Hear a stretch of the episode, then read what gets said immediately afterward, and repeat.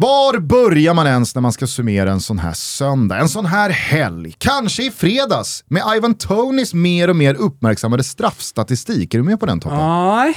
Brentford-anfallaren har nu 20 slagna straffar sedan han anslöt till de rödvitrandiga och japp, Samtliga har gått i mål. Tung seger dessutom för Brenton som fick hålla nollan mot De Serbis Brighton och ta tre välbehövliga. PL-lördagen var sen ganska sval. Wolves tog en livsviktig seger mot Nottingham, Mitrogoal gjorde ännu en kasse mot Bompan och Spurs slog plan enligt Everton med 2-0 i London. Lampards offensiva idéer har ju ifrågasatts och efter 0,00 XG i andra halvlek, alltså i underläge mot Tottenham, lär det inte bli mindre högljutt på den punkten. Under söndagen så tog Potter ännu en skalp. Mason Mount fixade 2-0 för Chelsea mot Villa och de blå har nu fyra raka i ligan. Toto noterar. Bara Arsenal kan matcha den formen, men med blotta förskräckelsen efter 1-0 på Ellen Road. Bam, bam, Bamford missade en straff. Ytterligare en tilldömdes Leeds på tilläggstid, men varades bort och över 100 minuter hade hemmalaget inte varit oförtjänta av minst en poäng. Men bra lag ska ha lite flax och det är väl precis vad Arsenal har blivit. Ett bra lag. Dessutom så har man ju nu fyra poäng ner till City efter att de ljusblå förlorat för första gången den här ligasäsongen och det mot Liverpool på Anfield. Det var tight, det var tufft, det var högt tempo och mycket som tilläts av domare Anthony Taylor i en match där man verkligen inte kände att Liverpool befann sig 13 poäng bakom City på startvisslan. Det kändes som en seriefinal igen och visst fan märktes någon form av tro på att det kanske, kanske, kanske kan gå ändå efter Salas 1-0 och årets hittills skönaste slutsignal på Anfield. Vi tar också med oss 0-0 på Old Trafford mellan Manchester och Newcastle United. Ett oavgjort resultat som jag tycker sätter fingret på dessa klubbar här och nu. Ungefär lika bra, men tydligt sämre än de allra bästa. Vi eh, tar oss till Spanien där Atletico Madrid på något märkligt sätt återuppstod som sig själva igen när tre poäng bärdes på katedralen San Mamés sent i lördags kväll. Nollan skulle hållas till vilket pris som helst. Antoine Griezmann var klinisk när han fick en chans och nästan alla med Atleti-tröja drog på sig en varning. Man passerade i och med segern Atletic Club på tredjeplatsen och nu är ordningen återställd i La Liga-toppen. Real Sociedad vann igen. Jorge Sampaoli tog första segern som Sevilla-tränare när Nemanja Gudel gjorde höstens mål borta mot Mallorca och Edinson Cavani öppnade sitt målkonto i Valencia med två strutar mot Elche. Matadoren ser efter en liten inskolning på några matcher riktigt fin ut igen och Grupp H totalt överlägsna Grupp H i det stundande världsmästerskapet ser ut att få en Cavani toppslag. Mm. Underbart!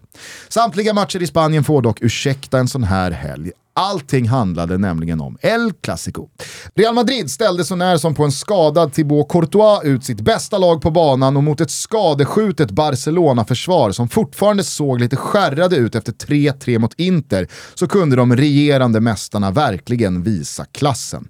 Matchen avgjordes dock först på tilläggstid när Rodrigo kunde punktera tillställningen med 3-1 från straffpunkten. Dessförinnan hade nämligen Ferran Torres reducerat Reals 2-0-ledning efter att Ansu Fati visat eh, styrka lycka med sitt inhopp. Men hyllas de som hyllas bör. Fede Valverde, Luka Modric och Toni Kroos. Listan kan bli lång av spelare som visade sin högsta nivå den här kvällen och en av målskyttarna, Karim Benzema, blir ikväll dessutom utsedd till världens bästa fotbollsspelare.